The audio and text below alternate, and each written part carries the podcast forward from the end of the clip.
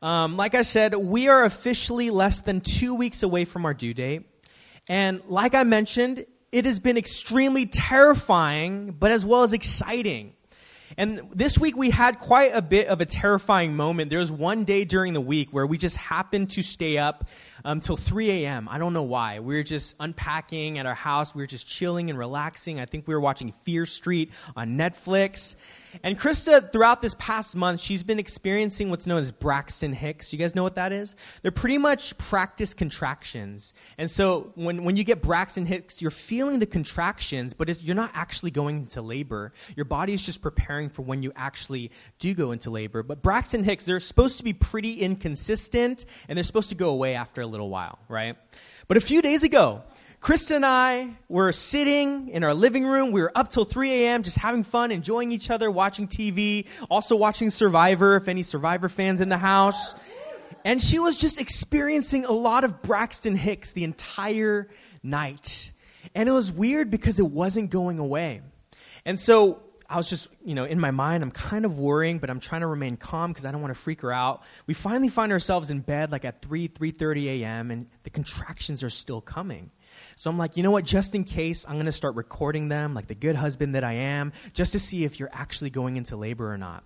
And so here's the thing about Braxton Hicks the more and more consistent the labor, you know, the, the contractions come, like the, the time between contractions, the time the contractions last, and the shorter the window between contractions means that you're probably going to need to get ready. And so I was recording quietly. She's telling me, Oh, I'm feeling it. Okay, it stopped. All right, 12 minutes. Oh, I'm feeling it again. And as I'm recording, it's consistent. And as I'm recording over the span of an hour, the, the time between contractions is getting shorter and shorter. And so inside my mind, I am freaking out because, first of all, I said, God, of all nights, the night we cho- choose to stay up till 3 a.m., if baby comes tonight, we got no sleep. We're going to be completely dead, completely tired. You know, God, we haven't finished unpacking our house, unboxing everything, setting up all the baby furniture in the crib, and setting up the baby room and getting everything done. We are not ready. And then all of a sudden, I started thinking about church because we've never been away for this long. We've never been away for longer than a month. And I'm thinking, man, church is not ready. Our volunteers aren't ready. There's so much I still have to teach people. I still have to roster. I still have to download so much into Ying's brain right now so he doesn't make sure the church falls apart. And so I'm starting to freak out. But of course, I couldn't show it. And so when Chris asked, oh, so how's it going? Like, how's it looking? I'm like, oh, it's fine. Probably just Braxton Hicks. But in my mind, I'm thinking, okay, I'm going to need to get up in about five minutes, start packing, and just getting everything ready, getting the car ready. And so in my mind, I'm, I'm starting to spiral at this point. I'm starting to feel anxious. And then all of a sudden, I hear, and she fell asleep. And I was like, thank you, Lord, because even if baby is coming, he won't come till she wakes up. And so I said, thank you, God.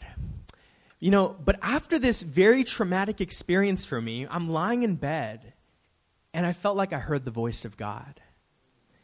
And regarding specifically church in 99, I felt like God saying, up until now, all you've been doing is worrying about all the things that could go wrong while you're away. If you don't know, we're control freaks, okay? And so for us to let go of the church and just trust the church will be okay, we're anxious about it but I felt like God saying, up until now, all you've been doing is worrying about all the things you could go wrong. Like, like Ying's going to set up the computer, and the projector is going to catch on fire one Sunday, and the coffee team, they're going to spill coffee, and then the dogs are going to drink and get poisoned and die. You're thinking of all the things that are going to go wrong while you're gone. But I felt like him challenging me and asking me, but what do you actually want to see while you're away? What are you dreaming for your community in your absence. That is, what are the things that you hope to hear about while you're gone to make you feel like 99 was flourishing without you? Real quick, um, all the pastors I hear that took time away from church, they said their, their churches got better while they were gone. And so I'm trusting 99 will become way better. But I started asking, like, what do I really want to see while we're gone? Is it that Alex brewed the most perfect cup of coffee that Andytown is clamoring to get his recipe? Is it that Jacob hit that high note during Waymaker during worship? Is it that Vanessa dropped a Steven Furtick like revelation during her sermon? By the way, Vanessa's preaching in a few weeks for the first time. Is it that Ying didn't burn the place to the ground? Like, what is it? What do you want to see? How will you know that you have hit your mark? And the answer that I came to in my heart of hearts, I said, more than anything, God, while we're away, I want to see that they loved one another. That in the absence of our leadership, of our programs and events, they still chose to love one another. There's a moment in Scripture where Paul addresses the Colossian church, and the church of Colossae was very much like ours. They were a new community of Jesus followers in a city with competing ideologies and competing cultural values. And in this moment, Paul writes to the Colossian church, and this is what he says to this brand new church plant. He says, We always thank God, the Father of our Lord Jesus Christ, when we pray for you, because we have heard of your faith in Christ Jesus and of the love you have for all God's people listen. You don't understand how wild this is. They didn't have Instagram back in the day. They didn't have TikTok that you could just log into while you're sitting on the couch, say, oh, that's what 99 Church is doing. Oh, that's what reality's doing. Oh, that's what all these churches are doing. No, word had spread that this church in Colossae was known for their faith in Jesus and their love for one another. That is, they were known for their radical love and pursuit of God and their radical love for one another. One of my favorite theologians, N.T. Wright, he, he says this super long winded quote, but it's going to blast you. The fruit, in fact, has already begun to appear, and it's interesting to see that this is what Paul focuses on when he tells them how he heard about the new church coming into being. He doesn't say that he's heard about their new learning and wisdom. He does, of course, want them to grow in understanding and wisdom, but that's not the telltale first sign of life. He doesn't say he's heard about their newfound holiness and obedience to a strict new moral code. He does indeed want them to live a new sort of life, but that will come in due time. He puts his finger instead on the key thing the fruit that appears quietly but surely within a genuine Christian community soon after it's been planted Epaphras, he says, has told us about your love in the Spirit. Hear me, 99. We can have the best teaching, the best worship, the best coffee, which we do in Jesus' name, the best Instagram account, the cutest puppies. But if there is no tangible evidence of love in our house, we have missed our mark. We have not been living for the reason why we exist. This is why Jesus says in John 13 35, By this everyone will know that you are my disciples, if you know the lyrics to Reckless Love. No, that's not it. By this you will know that you are my disciples, if you could quote the sermon. No. By this, you everyone will know that you are my disciples if you jump up and down during worship. No, it says this. By this, everyone will know that you are my disciples if you love one another. Yo, forget Facebook ads or sleek branding and welcome home signs. Love will always be the greatest church marketing strategy. People may come for the music, people may come for the teaching, they may come for the coffee, they may come for the little puppies running around, but they will stay when they experience genuine love. This is the mark of a thriving, healthy, mature church. And the reason why I feel this word for us today is because we're very much, I know we planted our church in 2018, but we're very much another new church plant. Every church plant coming out of pandemic, I've been talking to pastors all throughout the city, they're all new church plants. We are starting from the ground up again. And I wonder as we continue to open our doors, what is it that our church will be known for? Will we just be known for our, our cute little smiley face logo? Will we just be known that we have dogs in our saint? No, what will be, we be known for? And my heart and my prayer, and Paul's heart and prayer was that we would be known for our love for one another. How do you know you're maturing in Christ? How do you know you're growing in your walk with God? What's the barometer for spiritual maturity in your personal walk with God, I'll tell you what it is it's love. If you ain't loving your neighbors better, if you ain't loving your community better, if you ain't loving God better, and you're doing all these spiritual activities, you're still missing the mark.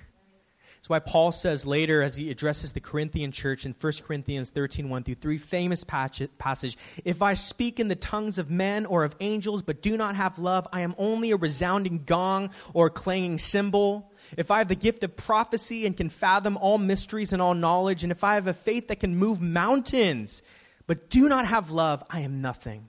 If I give all I possess to the poor and give over my body to hardship that I may boast, but do not have love, I gain nothing.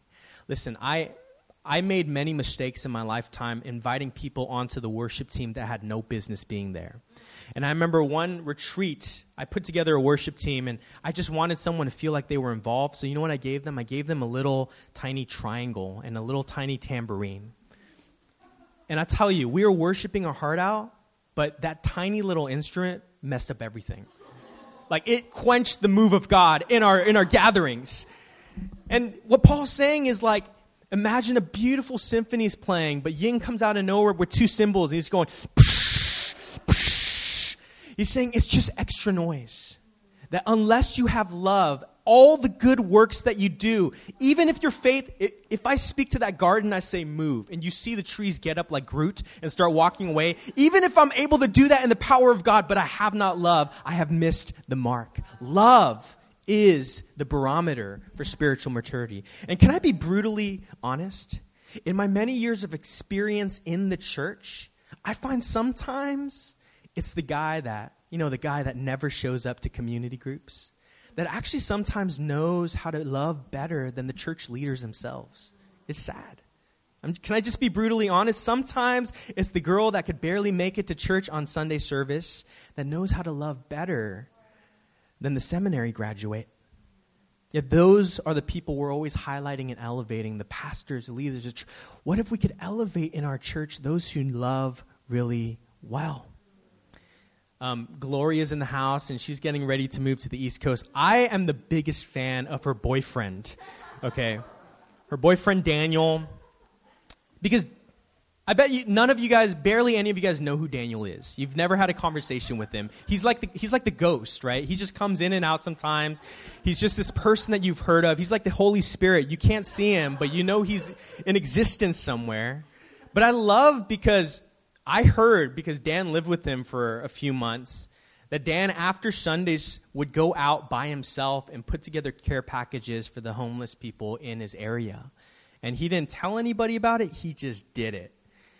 And when I hear about people that love really well, I feel like those are the stories we should be elevating and highlighting. That's what a church should be known for. The ultimate goal is not more knowledge, it's not more influence, it's not more power. What matters in the end is love. And I believe that theology that cannot be expressed in a practice of love is not good theology. And we live in a generation where so many of us know so much but we don't know what to do with it. And that's why the word says knowledge puffs up, but love builds up.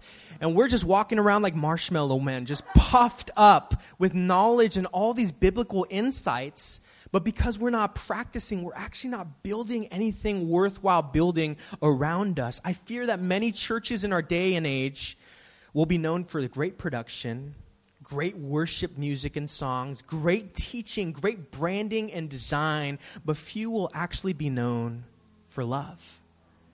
Ashu, have you heard about 99 Church in San Francisco? Man, they know how to love. Like when I walked through that door, I felt almost uncomfortable by the amount of love that was showered on me. I mean, I used to be part of a pretty multi ethnic church, and the people in our congregation that were the best lovers were the big black mamas. Because they would always wrap me in their arms. First time I'm meeting someone, they would just say, Come here, and just wrap me in their arms. And I feel like, what if we could be a church known not for anything else other than our love? I learned this past week about redwood trees. We have redwood trees here in the Bay Area. Tanya just went on a really cool van trip, probably saw a bunch of cool trees. But the thing about redwood trees is this for how tall they are, hundreds of feet tall in the air, you would be surprised that their roots beneath the soil actually don't go very deep. Like you would think if they're hundreds of feet tall, that the roots would go hundreds of feet underneath the ground. But that's actually not the case. And they actually discovered that why these redwood trees still stand tall to this day and have for hundreds of years isn't because their roots grow deep, but it's because their roots grow wide. And what they do is they find another redwood tree and they connect their roots to that root. And it becomes this underground root system, not necessarily too deep, but connecting with other trees around it. Hear me, church. Your flourishing isn't just dependent on how deep your roots grow, it's dependent on how connected your roots are with others. Let me put it this way in the same way, the flourishing of our church, of our community, is not just dependent on how individual our roots grow deep. It's dependent on our collective root system. Listen, you could come in here and you could be the holiest of holies. But if you ain't connecting your root with other roots, like those redwood trees, like, you're not going to flourish. This is how God designed us as his children, as the church. And this is why Paul says in Hebrews 10 let us consider how we may spur one another on toward love and good deeds, not giving up meeting together as some are in the habit of doing, but encouraging one another, and all the more as you see the day approaching. It's alarming for me as a pastor because I see a trend that's going on in the church these days, and it's this people have their relationship with God, just the two of us. I'm walking with you, God, hand in hand, just me and you. Doesn't matter if it's shallow or deep, I have my relationship with you. On the other hand, people have their community, they have their friends outside of the church that may be Christian or not. And so they feel like, man, I could flourish, I could thrive. I have my relationship with God, I have my people. And because you have your community already, there's this sense that there's no need to invest in deeper relationships in the church that you attend with other believers. Listen, hear me. We need friends outside of the church. In fact, some of you need to hear this challenge today. You need friends outside of the church. You need friends that don't listen to Chris Tomlin or Maverick City Music. You need friends that don't watch VeggieTales on the weekends. You need friends outside of the church. In fact, that's probably what many of us need to work on. But make no mistake, our friends who do not follow Jesus are not the same thing as the body. We need both. The body of Christ, the church, is the context where Scripture says we grow and mature, where we could be those redwood trees that connect to other roots, where we discover our identity and our gifts and our calling, where we unravel the mysteries of God. It's a place where we practice the tenets of our faith love, patience, forgiveness, reconciliation. It's the place where we can spur one another on toward love and good deeds. Listen, if you've ever tried to lose weight on your own, it's impossible. You need someone to spur you on, unless you're a type 3, super driven, okay? And maybe you're saying, okay, no offense, but the people at church are just not the, my kind of crew, right? They're not the people that I would actually hang around with or get to know or become close with. To that I say, that's the point. The beautiful thing about the Colossian church was that it was comprised of both Jews and Gentiles, of the rich and the poor, people with fundamentally different backgrounds, upbringings, and cultures coming together, yet it says their love for one another was so evident. Listen, that person across the room that you're thinking, man, they're such a backslidden Christian. They're not following God. You need that person. That person across the room that you're thinking, so pretentious, so holier than thou, always wearing a cross shirt and a cross necklace with cross earrings. You need that person. That person that has a radically different political lean from you, you need that person. The point of the church isn't that we're all collectively alike, it's that we're different, yet we choose to love, show a love that's different from the world. We're in our world, we want to get into our echo chambers. Come on, your Instagram feeds are echo chambers. You know that, right? But the church is supposed to be something different. It's not supposed to be an echo chamber. Actually, the only thing it's supposed to echo is the love of Christ dwelling within us and expressed with one another. But everything else, it's fair game. It's supposed to be different. Listen, I've been pastoring long enough to see a trend. Sometimes when we put community groups together, I'm like, I don't know. Like these are the most random groups of people. I totally cannot see them getting along, getting along. I don't see them like becoming best friends. I don't know about their chemistry. Like they're not going to end up building lasting friendships. You know what's weird? All the groups that we felt that about, they actually ended up becoming lifelong besties. Like we have community groups we started three years ago, most random, like this is the group we have to pray and fast for. We are genuinely worried when they start. Like it's gonna be so awkward when they get into a room. Man, they're still keeping in touch. When people come back in town, they meet up. And sometimes people that look great on paper, like, oh my God, these guys are gonna become best friends.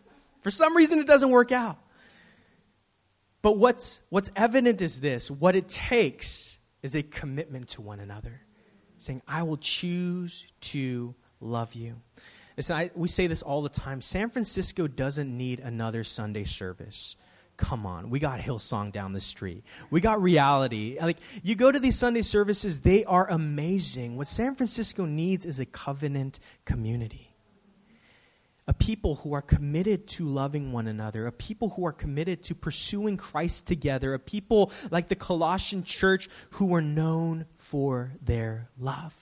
My question to you is this my challenge to you is this hey, you may feel like you have community, like you have people surrounding you, but do you have people who spur you on toward love and faith? Do you have a person who spurs you on toward pursuing God and pursuing others with greater and greater intensities of love? One of my favorite people in all of existence because he's an Enneagram Type 7, Wing 7, Bob Goff. He says, When love is a theory, it's safe, it's free of risk. But love in the brain changes nothing. Yo, some of you need to get your brain and squeeze the love out of it. How can we live this out in this season? And so, as my parting encouragement and exhortation to y'all while we go and explore the new realm of parenthood and lose sleep, and I might come back aged a few years. But the last thing I want to leave you is not something that came from my own revelation.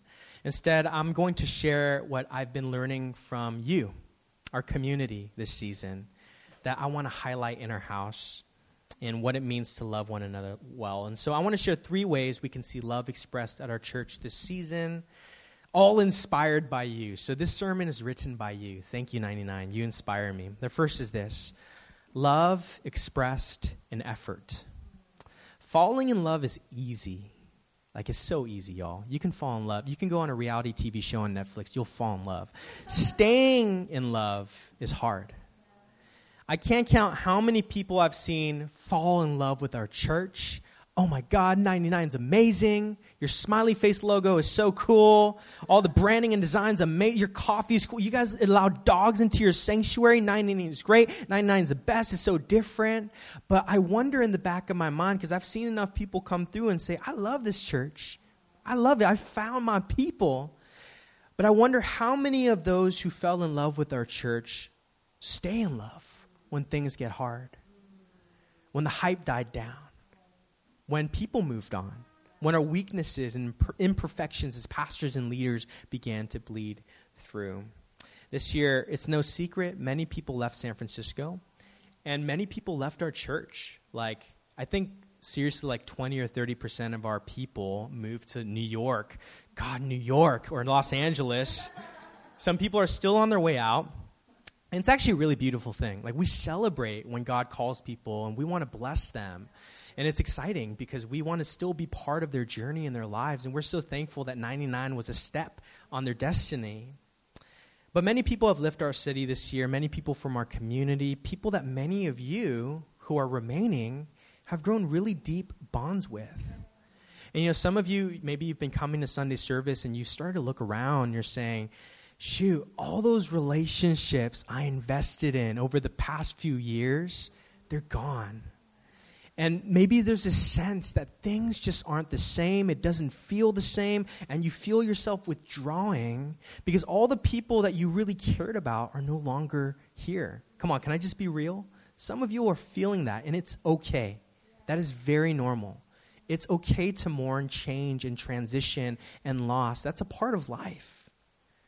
But you know, I was talking to someone a few weeks ago and I was so inspired by what they shared. I was I was talking to someone who recently was telling me, like he was literally telling me every single one of my closest friends from this church have left in the past few years. Like every single one. And you know, I was I was just trying to empathize and like they were telling me how hard it's been. I'm like, man, am I going to need to do some counseling right now? Are we going to need to pray? So I asked, how have you been dealing with all of this? And I was blown away by I was inspired. Like I can go off this revelation for years. They said, Well, Pastor Mickey, what did I do? I just started investing in new relationships Like, dang, you are more Christ like than me, brother. I'm still weeping about people leaving. But he's saying, no, I'm just going to look around and see where else can I start investing. Because even though the people that I invested in left, it was not a waste. There's still deep meaning and value there. You know, I was so inspired and moved by the effort this person was putting into loving our community. This person simply made a little effort. I'm not going to lie, this sermon's a little recycled from two years ago. I preached a message around the same thing, and I copied and pasted some notes. And as I was circling through my sermon notes from two years ago, there was one example I gave about the kind of community that we wanted to be. And it was seeing, I, I, I was highlighting at the time our church members who would make new people feel welcome and feel like they belong. And you know what's crazy? This is going to blow your mind. I almost cheered up because one of the examples I gave two years ago in my sermon was, man, I'm so proud of you, 99, for welcoming the newcomers, making them feel like, like they belong, new people like Paulette. I was like, oh my God, Paulette has, is now a staple in our community. And I teared up because many of the people that welcomed Paulette in are now gone. But now Paulette is literally one of the highlights of our community. So good at what, like, I'm seeing on her Instagram story, she's going to karaoke with people, inviting people to wine, fancy wine trips in Napa. And it just made me see how beautiful is that? That even when the demographic changes, we never stop investing, making the effort to pour into one another, to extending our roots out to find the tip of another root and then latching on. Never underestimate the power of a little effort. Taking someone out to a meal, talking to the person at church that you've seen, but you've never had a conversation with. Ooh, I feel conviction sweeping across the room. Showing up to church to be around others, showing up. Love expressed in effort. The second thing, love expressed in ownership. Maybe because we're pastors, we have this weird thing like Kristen, maybe you'll resonate with me, but when we visit other churches and I see like the envelopes are crooked in the chair, like I'll straighten it. Or if I see bathroom in the church bathroom floor, like I don't know why I'll pick it up. There was one time, like at the end of service, I saw a chair that was just like misaligned, and so I picked it up and I started to put it away. They thought I was a volunteer. They're like, oh, you can move the church to that side. I said, okay. I put it over. I don't know why, but I just have this sense of ownership and responsibility, even if it's not our church.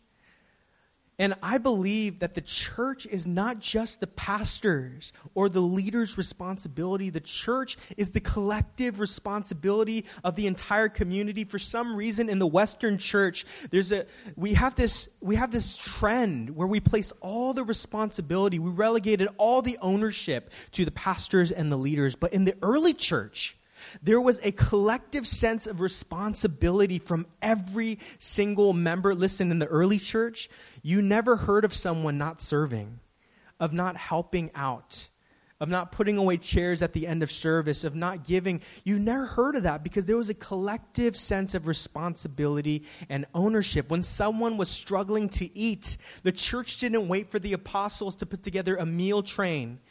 They the people gathered all their belongings and they distributed it to the poor. And, church, I'm so inspired by you because in this season, as we're stepping away, I've been blown away by how many people have taken ownership of our church in this season. I mean, Alex and Iris, they took over the coffee bar. Like, they just said, let us run with it.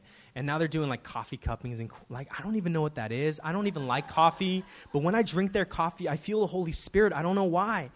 Like our production team in the last two months, they mastered the art of all this stuff. Um, people within our community are stepping up. You guys know JP? He's, he's normally on the camera. He's leading worship for the first time while we're gone. Jacob's leading worship like four times while I'm gone. Jacob has a full time job. He has a busy life. Like, he has a lot of things going on. People stepping up to preach in house for the first time. Next Sunday, yo, y'all in for a treat. Maureen is preaching. Let's go. Ying's preaching a handful of times. We got first time preachers coming up Vanessa and Jonathan Yoon. Let's go. A collective responsibility. I've been so inspired by you, church. Honestly, one of the reasons why we feel comfortable leaving is we sense the collective ownership in our community. We see people stepping in and saying, This isn't just Mickey or Krista's house, this is our house. You know, Ying needs you. This man needs you. How beautiful would it be if our community rallied around our leaders instead of placing all the burdens on their shoulders? How beautiful would it be if we stood beside the few people shouldering the burdens of the church and said, We'll shoulder a piece of that with you? I believe that the future of the church is less stage centered less in the few charismatic leaders and pastors spotlighted on the stage, and more in the entire community shaping the church together, an entire body. Love expressed in ownership. So, love expressed in, um, what was the first one? Love expressed in, oh, you guys are so good. love expressed in effort, love expressed in ownership, and this last one, love expressed in initiative. I had the proudest pastor moment a few weeks ago.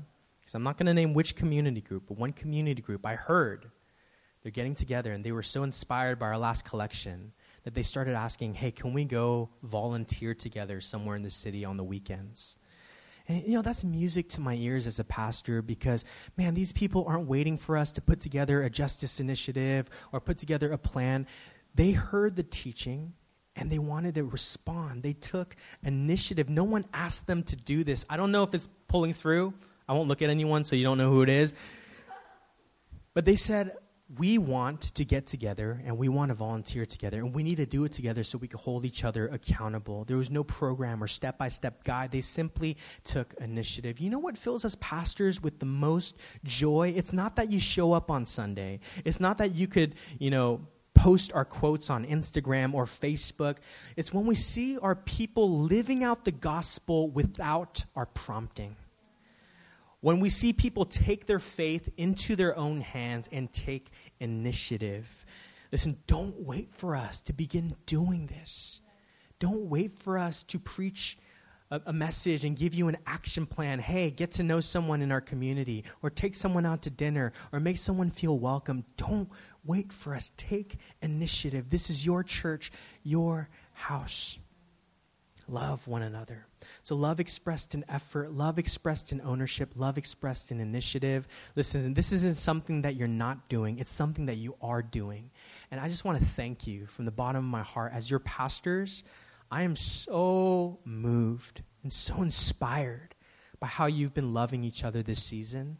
And I believe when we're gone, man, that love is going to exponentially increase. It's going to be potent. Like love pheromones are going to flow from this building into our city. I really do feel it. And so, this is my heart for 99. What if we could be a community known for love? That church could be known for amazing production. That church could be known for sound teaching, but that church could be known for great worship music. But what if our church could be known for a radical love for God and a radical love for one another. Nothing would make us prouder, nothing would fill us with more joy than if we heard stories of how you loved one another in effort, in, in ownership, and in initiative in our absence. Nothing would make us feel like we succeeded as your pastors than if you did this very thing. And so, can we do this, church? I know a lot of you guys are actually just visiting, but you know, go back to your church and you, you, you share this message with them. But for those of you who call our church home, or maybe you want to get integrated into our church, can we do this? Can we make a little effort? Can we take collective responsibility? And can we take a little initiative? That is our heart. That is my heart. That's the last thing I'm going to share for a month. I'll be back. but I really, I really believe in you, 99. You have inspired me so much, and I know you'll inspire me again and again, even in our absence. So, right now, why don't we close our eyes? I just want to give you a time to respond.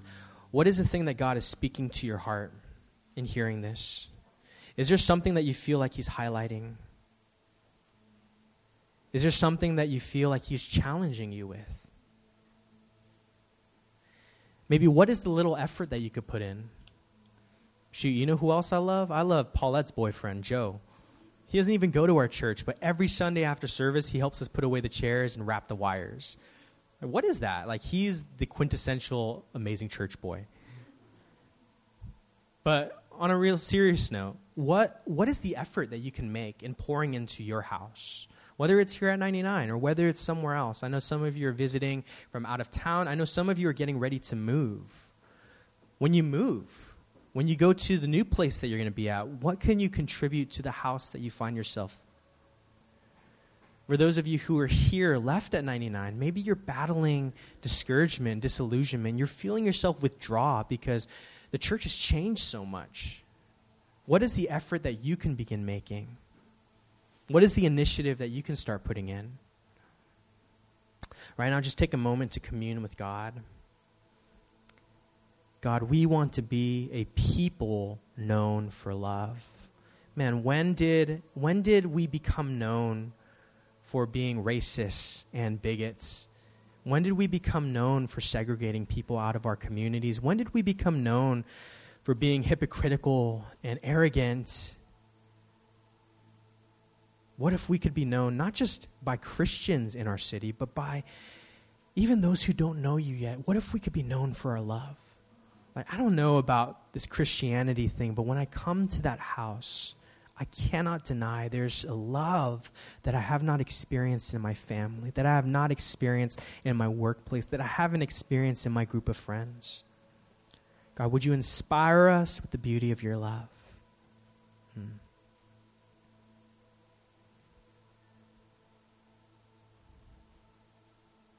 Thank you, God.